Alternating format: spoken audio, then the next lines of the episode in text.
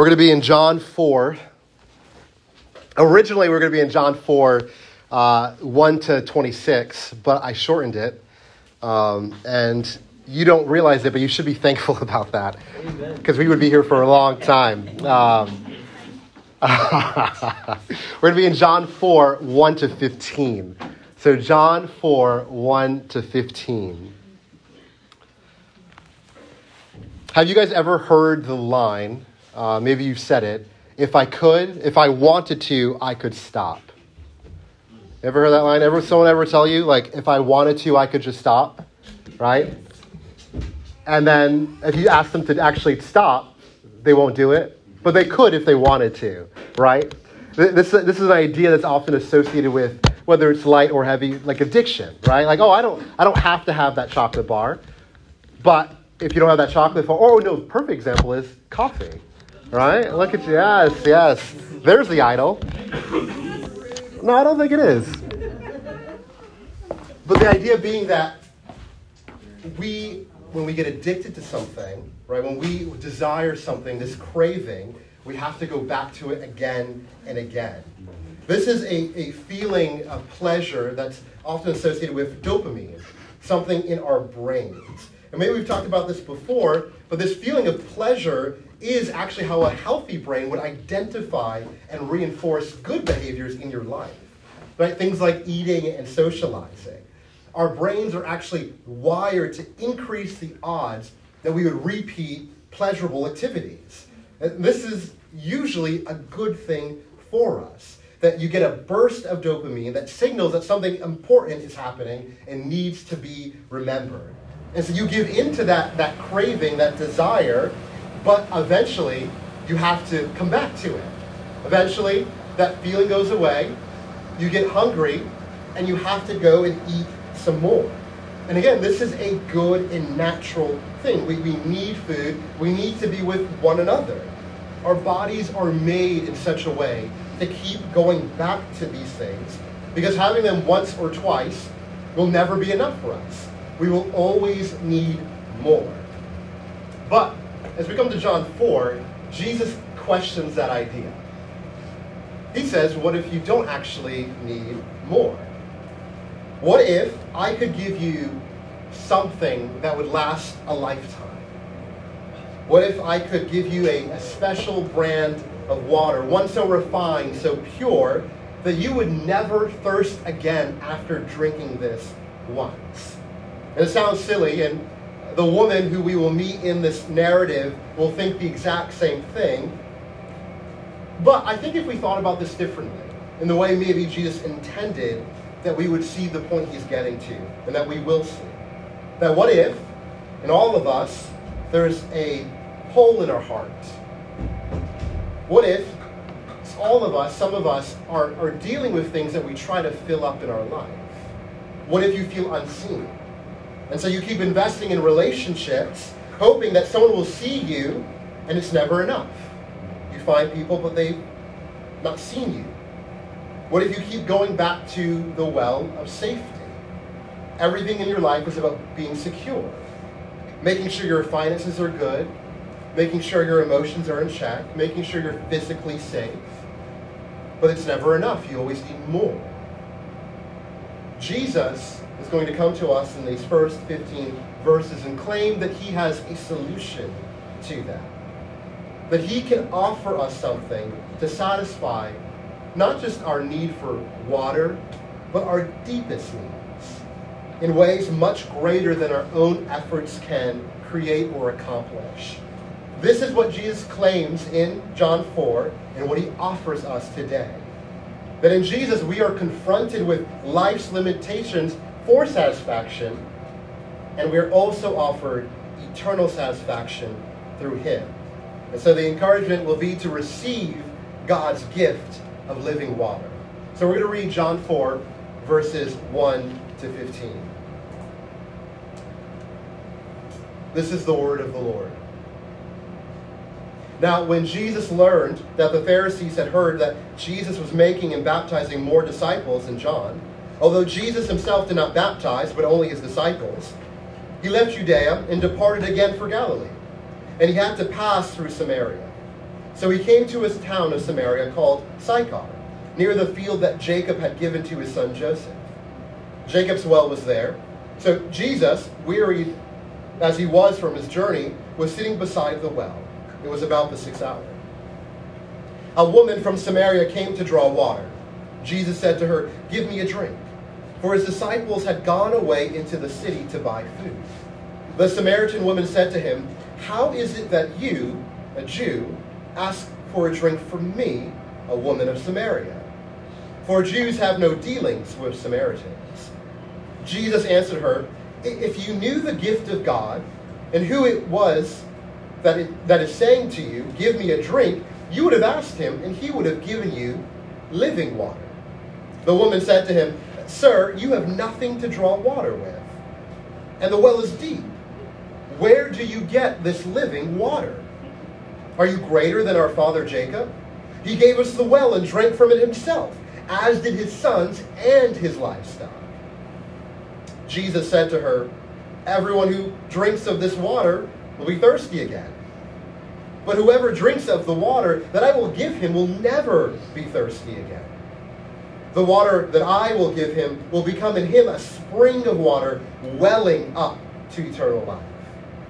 The woman said to him, Sir, give me this water so that I will not be thirsty or have to come here to draw water. Let's pray. Father, we thank you for your word. We pray that you give us ears to hear what the Spirit is saying, that I would decrease, that Christ, you would increase vastly, that you would grow so very large in our hearts and minds. In your name we pray. Amen. So even as we leave chapter 3 in the Gospel of John, we, we find Jesus in one of the beginning sections of this Gospel. This is in the section that contains his ministry in Jerusalem, Judea, Galilee, and uh, uh, Samaria, and to the Gentiles. In this section, we have two big encounters. He already worked through the first, his time with Nicodemus. Chapter 4 begins the second of these big encounters as Jesus engages with the Samaritan woman. This meeting will be interesting in, in many ways. In a moment where the Samaritan woman would traditionally show hospitality to a stranger who's coming to her town in need of water, Jesus will actually play some reversal he will actually be the one to show the woman that he has the needed gift for her. What we're going to see is that Jesus is going to confront her limitations. He's going to confront our limitations for satisfaction in this life. He will use imagery around water that is meant to point to something much deeper, a need much greater in all of us the need for eternal satisfaction. He'll also present an offer, a gift from God through Christ that we can receive living water through him. And so let's think about this first, looking at verses 1 to 7, a divine check in. So verses 1 to 7, a divine check in. Word had gotten to Jesus that the Pharisees, Jewish leaders, had discovered he was becoming a greater influence in the area. The followers were coming up, people were being baptized, and so he'd even moved past the fame and notoriety of John the Baptist, who had come before him. Jesus was becoming a very big deal in the area. And so, perhaps to avoid confrontation with Jewish leadership, at this point, Jesus leaves to head towards Galilee, which would have been the north part of Israel. And with that, we come to an intriguing few verses, starting at verse 4. And he had to pass through Samaria. So he came to a town of Samaria called Sychar near the field that Jacob had given to his son Joseph. Jacob's well was there, so was Jesus, wearied as he was from his journey, was sitting beside the well. It was about the sixth hour, and verse 7 we learn a woman from Samaria came to draw water, and Jesus said, Give me a drink. Verse 5, I think, places the importance of this area for us as Jacob's field as mentioned. Jacob would have been a patriarch, one of the early fathers of Israel. And so this actually connects the place within the history of God and his people. That this setting is an encounter not just with first century uh, Samaritan people, but this is ground that God has been working in and on for hundreds of years. For both the Jews and the Samaritans, this area was defined by so much history and faith. But this was not necessarily friendly territory for the Jew. You might know King Omri named the new capital of the northern kingdom Israel, uh, Samaria. You can see this in 1 Kings chapter 16. After the Assyrians captured Samaria in 722 BC, they would have removed all, deported all the Israelites, most of them, and settled the land with foreigners. And so these would intermarry with the surviving Israelites, and these people would adhere to some of the Israelite religion, believing in Yahweh, but they would mix some things in that too. You can read about that in 2 Kings 17 and 18. After the exile, so Israelites are taken away, but then they come back eventually. The Jews return to their homeland. The remains of the southern kingdom, Judah, Jerusalem, they would have looked differently at the northern side. So these southern Jews would have looked at the northern Israelites and would have seen them as mixed. They would have viewed them as not their own. They would have viewed the Samaritans as children of political rebels and racial half breeds whose religion was tainted by unacceptable things. And so by the first century, you had the Samaritans who had become their own distinct people in many ways, who had taken on their own religious heritage, believing in the Pentateuch but not believing in the prophets of the Old Testament. And this would have caused a lot of strife and animosity from the southern Israelites. This historical context shapes the way people have understood Jesus' journey to Samaria. And so when you get to verse 4 and you read Jesus had to pass through Samaria, many commentators insist that this is odd. That many Jewish travelers would have taken a longer route. They would have gone around Samaria to Galilee, which lay on the other side. And this is because their dislike for Samaritans was just that big of a deal.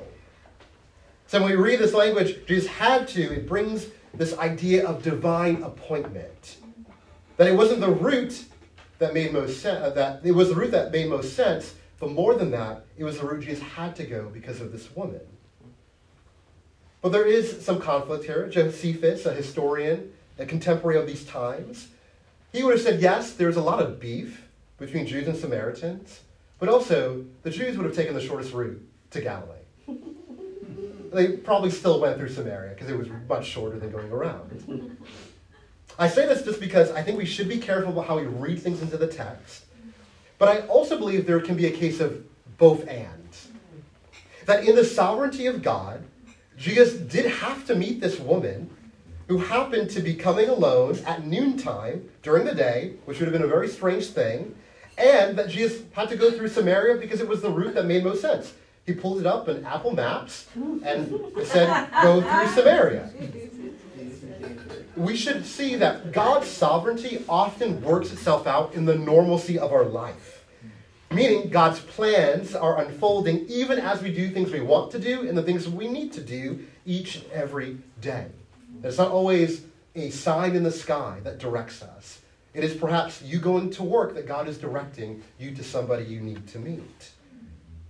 It is important that we see that this word had has important connotations of the work of God and his plan of saving the world. There are things God had to do and needs to do, but we should see how those things work out in our life in just the day to day.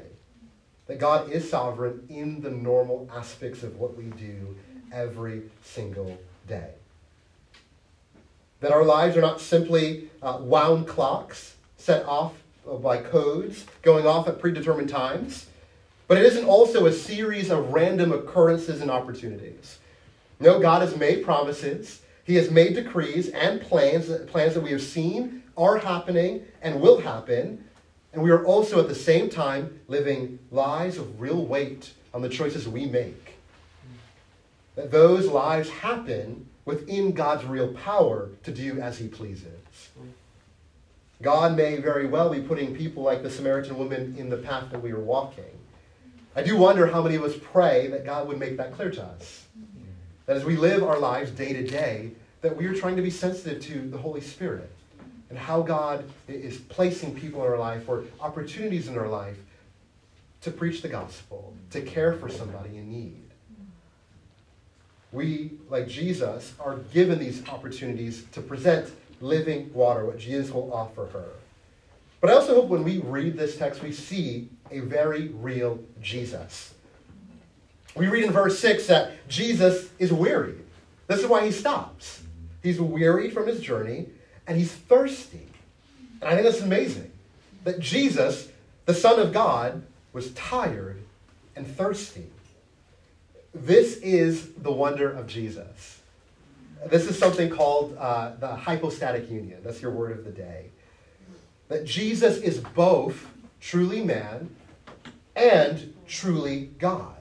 This is something the church has believed for hundreds, hundreds, thousands of years. Let me, I'm going to read to you something our spiritual uh, forefathers wrote in 451. This is called the, the Chalcedonian definition of Jesus. So I'm going to read this to you so you can hear what Christians like you have believed about Jesus for a very long time. Therefore, following the Holy Fathers, we all with one accord teach men to acknowledge one and the same Son, our Lord Jesus Christ, at once complete in Godhead and complete in manhood, truly God and truly man consisting also of a reasonable soul and body of one substance with the Father as regard, regards his Godhead, and at the same time of one substance with us as regards his manhood. Like us in all respects apart from sin, as regard, regards his Godhead, begotten of the Father before the ages, but yet as regards his manhood, begotten for us men and for our salvation.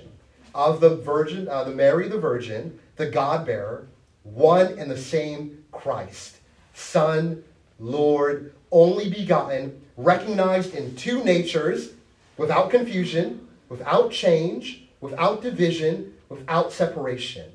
The distinction of natures being in no way annulled by the union, but rather the characteristics of each nature being preserved and coming together to form one person. Not as parted or separated in two persons, but one and the same Son and only begotten God the Word, Lord Jesus Christ. Even as the prophets from earliest times spoke of him, and our Lord Jesus Christ himself taught us, and the creed of the fathers has handed down to us. Now, that's a mouthful, that's a lot to chew on, but I think it's important for us to realize that this is what we believe.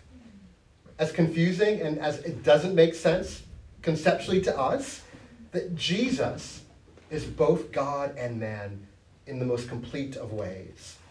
And the wonder of that, I think, is that this God, Jesus, was willing to take on flesh. Not losing his godness, he took on weak bone and flesh. So, this fatigue that Jesus experiences, it doesn't just fit into the timing and place of this narrative, but it expresses the very essence of what he came to do. That the mission of Jesus is not just about what he says, but what he endured for us. That Jesus is sympathetic to us, our struggles, because he took on our brokenness. The God of the universe walked as a true human being in, in ways that I don't think we can really ever grasp. This Jesus, in his thirst, he says to the woman, Give me a drink. This creates a divinely appointed conversation with the intrigued yet cautious woman, one who asks, Do you know who my father is? And so let's look at verses 7 to 12. Jesus' request in verse 7 shouldn't be seen as a demand, but a way to invite the hospitality of a supposed stranger to help him. Uh, normally, in a situation like this, Jesus' disciples would be the one to go grab him water. It would be normal practice for students of a teacher in the ancient world. But as the text tells us, they went to go grab food in the city. And so it was just Jesus and this woman, which again is a strange thing. We're told it's the sixth hour, meaning around noon, and that's the hottest time of the day. Generally, women would come in groups to get water from the well, and usually they would either go early in the morning or later in the day to avoid the heat. So, for reasons that are not yet told to us, she is alone. Jesus' statement, give me a drink, begins a conversation, but it also surprises the woman. Look at verse 9. The Samaritan woman said to them, How is it that you, a Jew, ask for a drink from me, a, a woman of Samaria? And we're told, For Jews have no dealings with Samaritans. Her, her surprise is based on the fact that a man was speaking like this to a Samaritan woman, considered in Jesus' tradition, Jewish tradition, to be the lowest of the low. According to one Jewish saying, the daughters of the Samaritans are menstruants of the cradle. If you know what that, don't know what that means, it basically means they're in perpetual ceremonial uncleanliness. They're icky. That's what it basically means. This is the history of strife that had been created between Jews and Samaritans. These two groups had come to despise each other in many ways, and for the Jew to be around a Samaritan woman would be to become unclean. And yet here is Jesus, ignoring the norm, ignoring the status quo, even risking uncleanness by asking this woman for water. And this is what you see Jesus do time and time again, church. That he cuts through our man made barriers, things that we have put in place due to our pride, our sin, our brokenness, things that separate us from one another. Jesus, he steps in, he cuts through the hostility, and he shows us a better way. That, that, that word dealings can also mean associate. That Jesus is willing to associate with any and all because of who he is. This was a woman the Jews, as a people, had decided they could not be around. But in the identity of Jesus, we find someone who can deal with the sin between Jew and Samaritan. And even more, we have found someone in Christ who can deal with the issues between God and the world. Jesus, in his own actions, shows us the way we ought to be.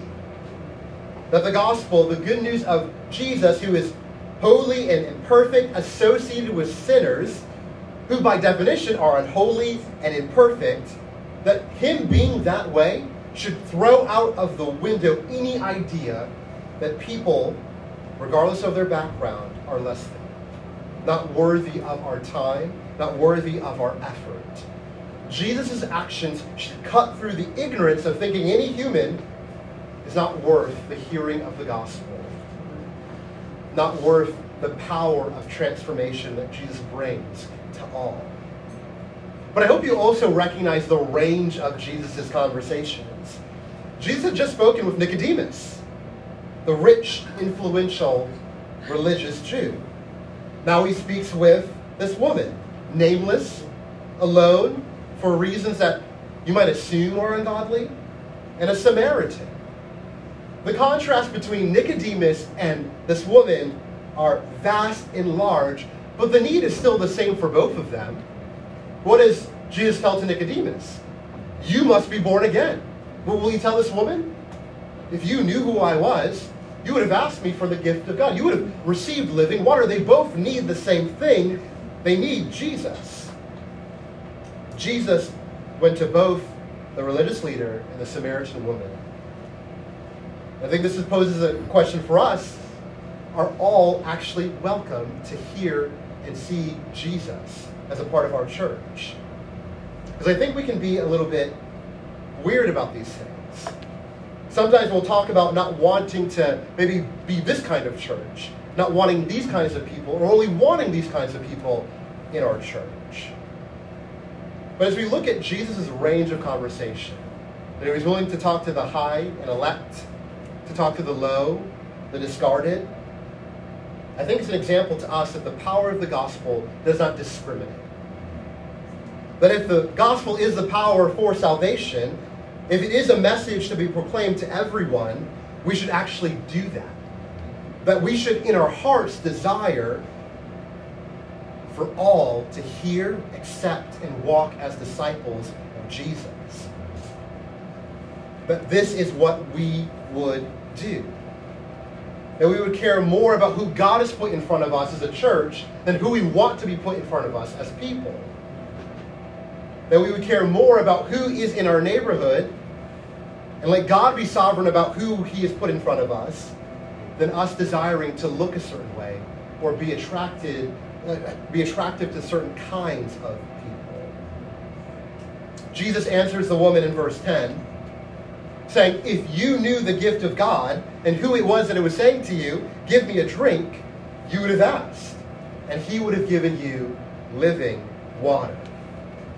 As you may have already learned through our time in the Gospel of John, Jesus' words, his responses, his answers are often layered with spiritual meaning.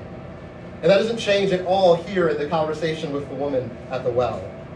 Already, Jesus is changing the flow of conversation, the direction of this meeting, from an opportunity for the woman to care for Jesus to Jesus bringing ultimate care to her. His response is interesting in that he doesn't really answer the woman's question the way you think he should, but actually challenges her understanding of who he is and what's in front of her. It is not that Jesus doesn't know who he is, a Jew talking to a Samaritan. It is actually that the woman doesn't know who Jesus is. And so the she therefore is the one acting strange and even wrong in some ways. Yes, Jesus is Jewish. His appearance is of one thirsty and needing a drink. But the truth is that more than that, he is the unique Son of God, the very expression of the love of God. But she is blind to his identity. Jesus says, if you knew the gift of God. That word gift, it actually occurs 11 times in the New Testament. It always points to something graciously offered of God, and four times it's referenced to the Holy Spirit.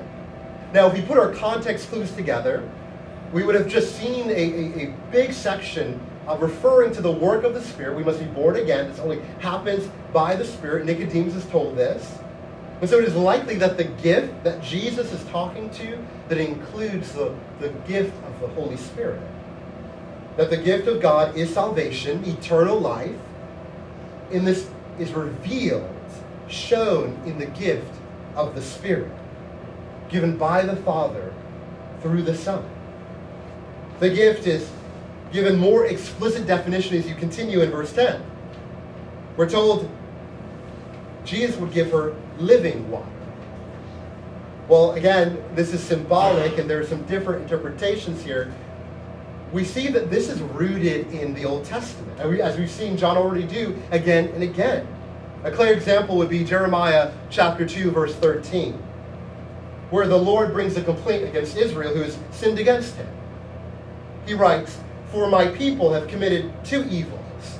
They have forsaken me, the fountain of living waters and hewed out cisterns for themselves, broken cisterns that hold no water. Significant here is that, that God is described as a, the fountain or spring of living water.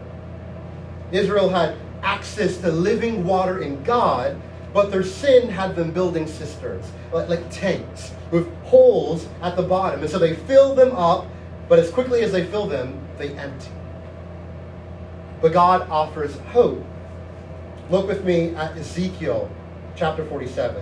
We're going to read through Ezekiel chapter 47, verses 1 to 12.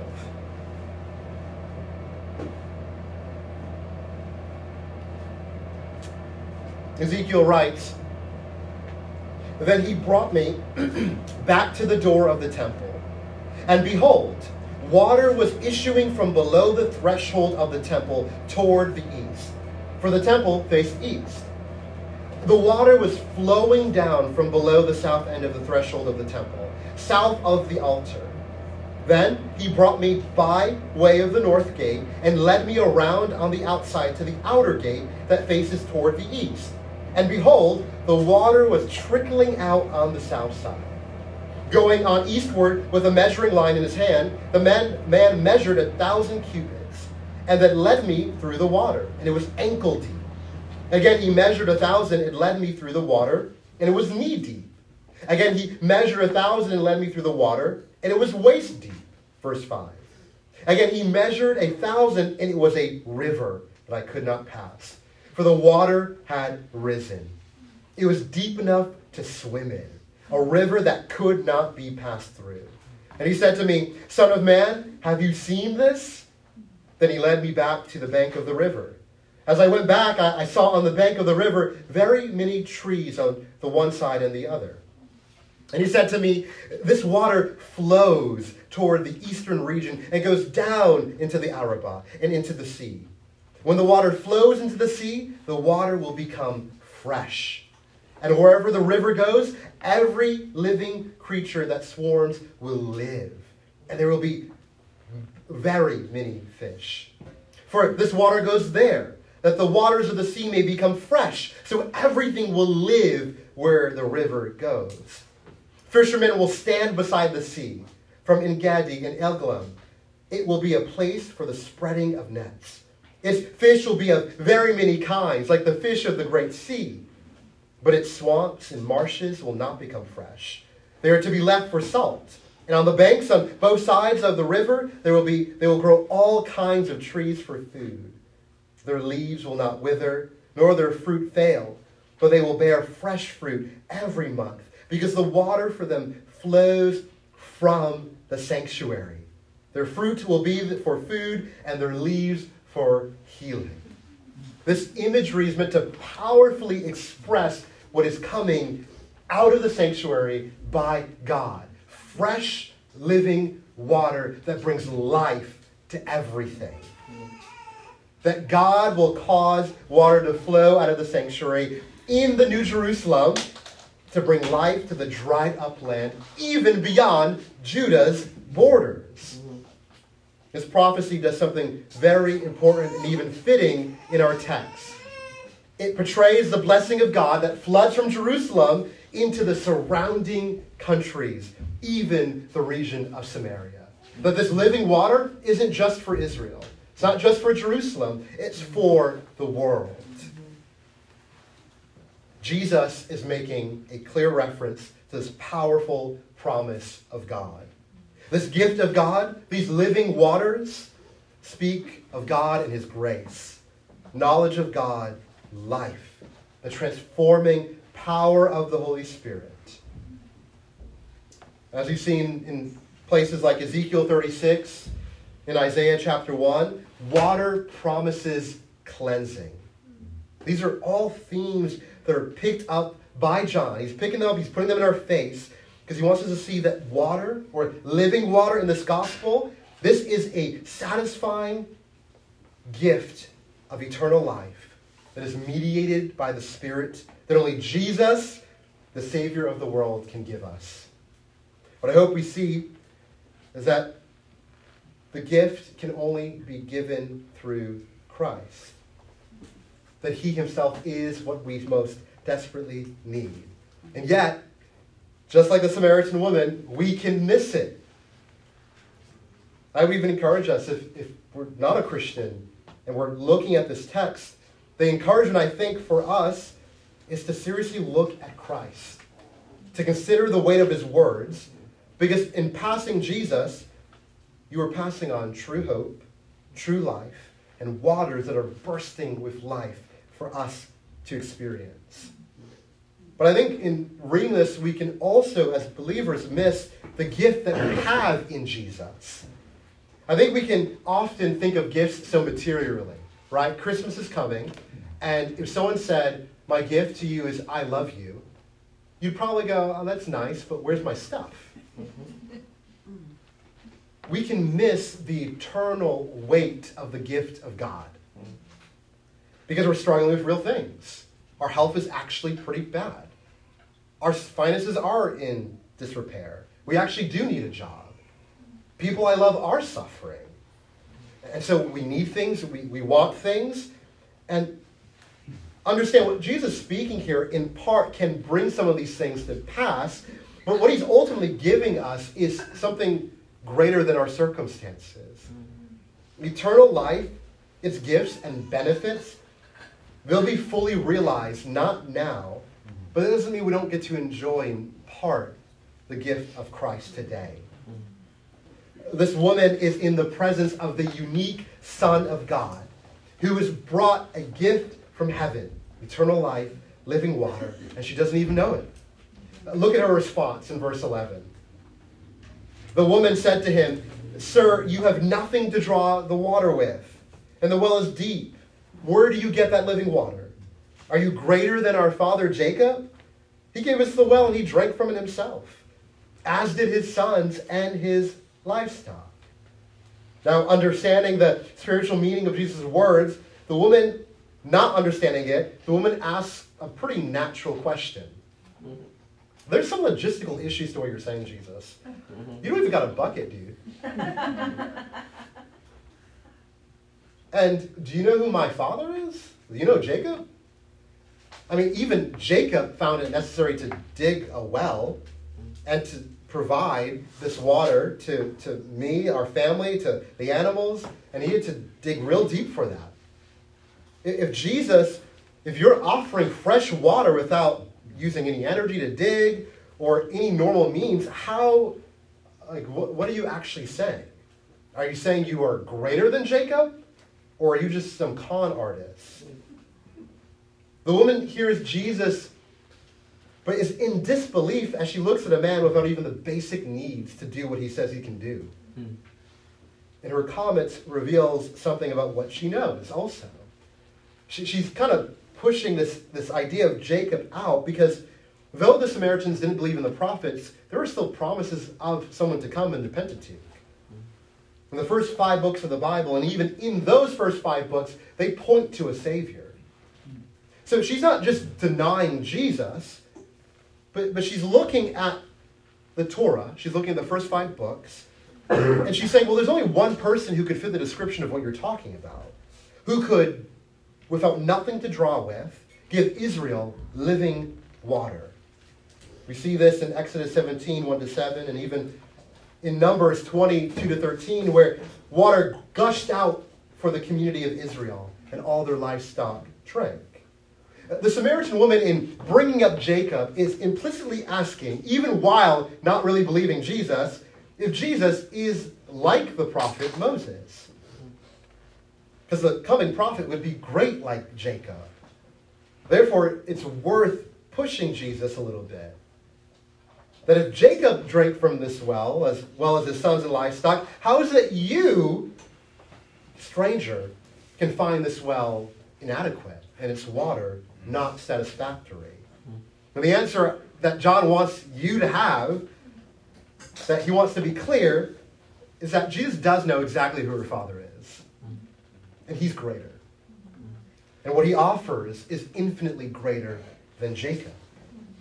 Jesus will answer her, her question, her disbelief, by presenting the problem with the supposed provision of Jacob. Look at verse 13.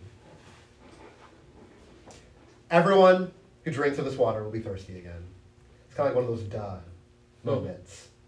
Jesus points out something plainly obvious. If you drink water, eventually, you should drink water again because you'll be thirsty. Have you ever seen those uh, Snickers commercials mm-hmm. where someone's like totally out of pocket and they're like, "Hey Sue, you should eat a Snickers. You're hungry, right? Like you're hangry, so eat a Snickers. Get over yourself." right? Hangry people, some of you have that disease, um, are, need to eat food so they're no longer hangry and a menace to society. But the problem is, if you give someone a Snickers and they're hangry, they'll eventually be what? Hangry again. I know, it's so unfortunate. Mm-hmm. Right? The problem with hangry people is that they'll just be hangry again, all over again. This is a simple obvious point that is meant to, to actually point to something deeper in humanity. And all of us, in some way, are looking to Jacob's well to satisfy something that it wasn't built for. That its water can only give us temporary satisfaction.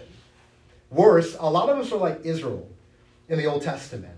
Right, that reference in Jeremiah. A lot of us are like them, building cisterns, these, these jars with holes at the bottom. And so we fill it only to see it coming out from the bottom. We fill it with all this stuff only for it to be empty again.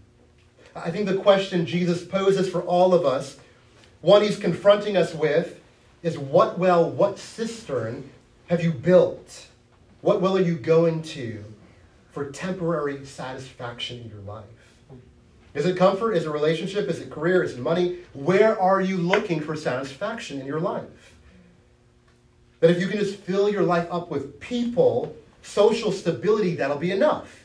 Until you lose people, until those people hurt you, or until they simply aren't enough for what you need. You move up the ladder of success until you realize what you hope to find at the top actually requires you to go higher.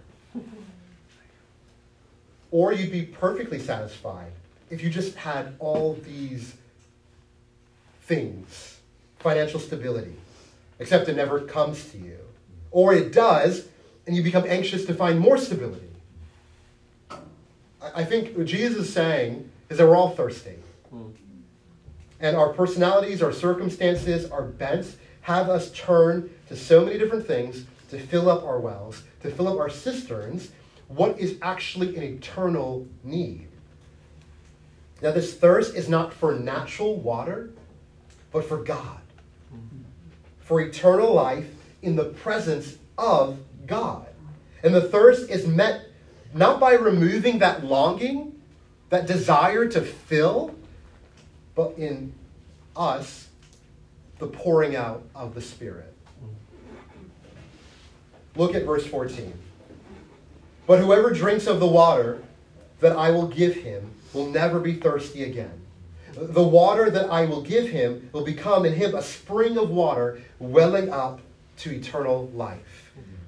Understand that this water is from God, given only by Jesus. This water is so potent, we're told, and Jesus explains it will plant itself in the person in such a way that it becomes a location where it dwells. You become the well. A well out of which the water will spring forth into eternal life. The word for springing up or welling up is, is used to describe quick movement. It's an explosion of life that emanates from us by the Holy Spirit. And this illustration is meant to show you how drastic the gift of God is on believers. That if this water, the Holy Spirit planted in us, is meant to spring forth, it means, in a sense, there is not, no such thing as a quiet Christian. That emanating out of us is the work of God. That we are like geysers, bursting with life. And this means that our, our lives should emanate Jesus, who has filled us with his Spirit. Now, look at the woman's response in verse 15. The woman says to him, Sir, give me this water so that I will not be thirsty or have to come here to draw water. Maybe she's still skeptical, but, but now she's intrigued and interested. She desires and asks Jesus for this greater gift of living water. I think in her question, her, her, her pursuing Jesus in this moment is for us a statement. That some of us are asking this question to the wrong person or wrong thing.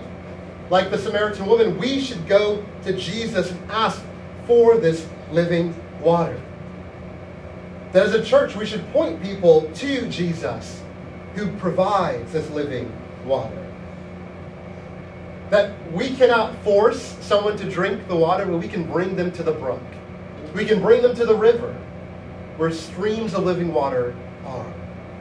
We can show it to them and call them to taste and see that Jesus is good.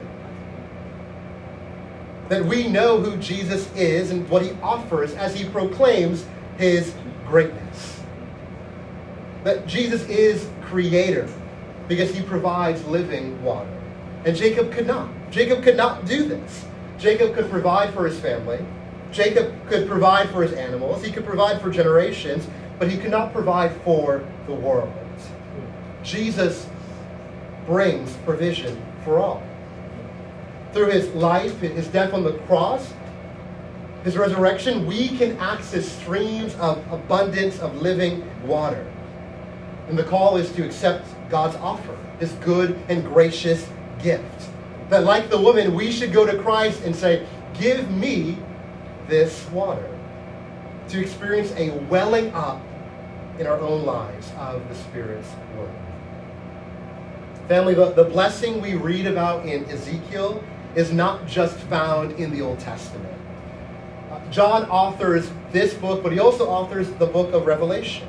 And we've been going there a little bit over the weeks.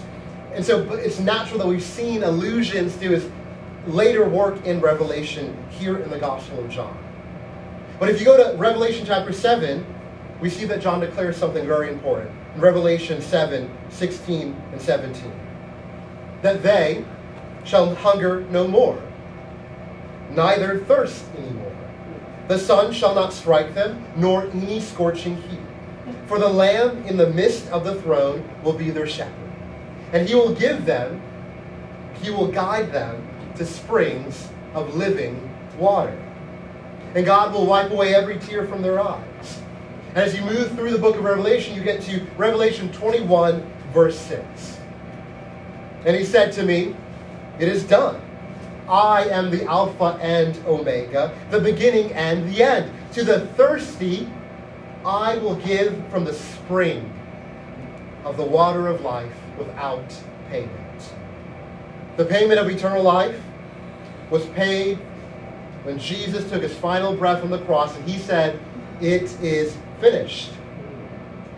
All are called to now come to the brook and accept the gift of God living water that brings eternal satisfaction. Let's pray. Father, we thank you for your word, for its truths. God, we pray that as we uh, read this encounter and even continue ne- uh, uh, next week to see the encounter of Jesus and the Samaritan woman, that we would see the, the gift that he offers eternal life. That living water can be ours. Living water that when we drink and taste and see that it's good, we will never thirst for again. That we can experience satisfaction for eternity in and through Jesus. Would you help us to walk in that today? To experience in part today what we will know fully tomorrow. Help us to know, Lord, deeply that we don't have to fill up our own jars of holes, that we don't have to go to the well of Jacob for provision. We can go to you, Jesus. We can seek you, and you will give us living water. Help us to come to you and experience eternal life in all of its glory. It's in your name we pray.